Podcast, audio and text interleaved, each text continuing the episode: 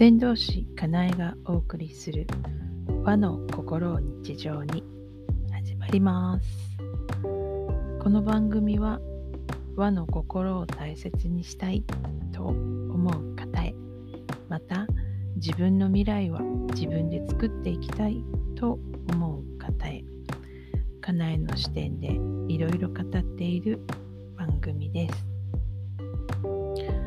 今日は方位のお話です。方位っていうのは方向の方、方角の方、型の字に位置の位で方位で、えー、の話ですね。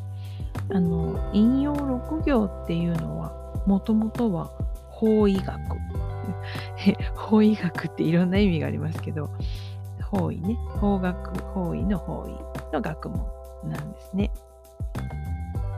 まあ、あの12の部分に分かれていてその順番が決まっていてそれがまあ陰であったり陽であったり中陽であったりっていうその、えーと、バイオリズムっていうのがありますよっていうお話でなんかすることが多いんですけど実際は自分を中心として、えーまあ、360度ですねそれを12分割する。だからまあ30度ずつ1個ずつ当てはめていく。その方位っていうのをもともとは見ているということなんですね。例えば、うんとね、今これを撮っているのが令和3年の11月4日なんですけど、えー、令和3年の11月は5日が新月なんですね、明日。明日新月のあのお茶会でお話ししようかなと思ったのが、財の方位について、皆さんの、えー、気質ごとの財の方位がそれぞれ違うので、その話をしようかなとかっていう話をしてるんですけどね。まあ、もしタイミングが合う方おられたら、あの来ていただければなとは思うんですけど、Facebook の方でご案内してますが。はい。で、あの、例えば、あなたにとっての財の方位。私、かなえは、地の金の人なので、地の金の人にとって財っていうのは、あの、馬の方位、方方角になるんですね。馬っていうと、ちょうどその、えっ、ー、と、北が時計でいうところの12スタート？が、えっ、ー、と、ねえ、ねえ、オシトラウの。12, 12時のねえですよね。それで言うとちょうど反対側の6時の方角、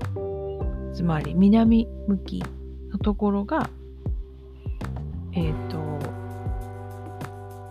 馬の方位になって、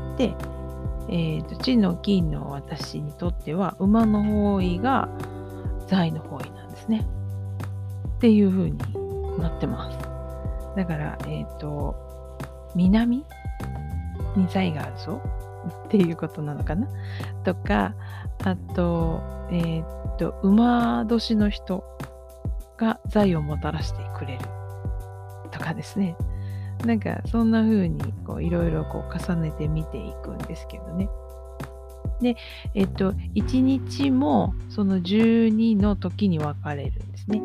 えっと、昔の日本ってそうですよね。2時間で1時みたいな感じだったので、1日24時間は12の時だったんですよね。で、それで行くと、ちょうど正午って、うん、正しい馬って書くじゃないですか。そう、そうなんですよ。真昼間、正午の前後2時間が、あの、前後2時間っていうか、前後1時間でトータル2時間っていう意味ですね。中心が正あ12時ね。正午のところが私、地の金の人にとっては財の時間帯なんですよね。っていうふうに、